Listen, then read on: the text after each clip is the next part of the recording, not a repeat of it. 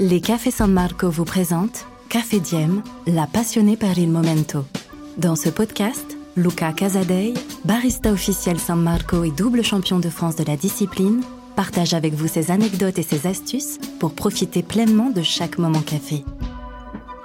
Episodio 12. Momento art du service.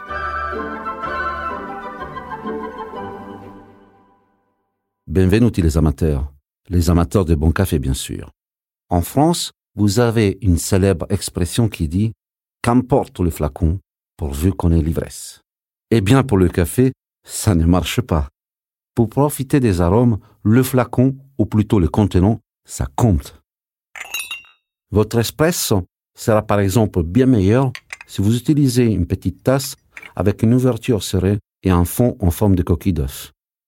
Le café va ainsi descendre de façon plus fluide et la créma qui va se former sera plus honteuse et plus épaisse. C'est important car c'est cette créma qui empêche les arômes du café de s'échapper. Alors plutôt en verre, en céramique ou en porcelaine? La céramique, c'est pratique, c'est solide et ça ne donne pas de goût au café. Mais cela retient moins bien la chaleur que la porcelaine. J'aime aussi utiliser une jolie tasse en verre à double paroi, bien évidemment. Par contre, s'il vous plaît, faites attention. Pour ne pas vous brûler, pour préserver le goût du café en notre amitié, évitez les tasses en métal, en plastique, en carton ou en polystyrène. Si, si, ça existe. Pour la couleur, vous faites comme vous voulez. Mais d'après certaines études, elle pourrait changer votre perception du goût.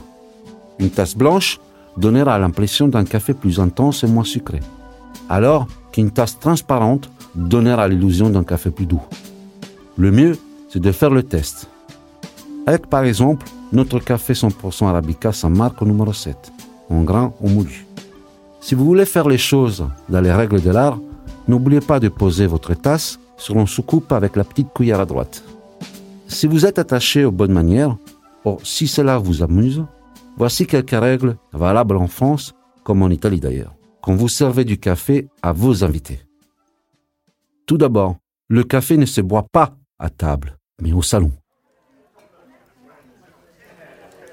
Autrefois, cela permettait aux convives d'échapper aux voisins pénibles, qu'ils avaient dû supporter tout le repas.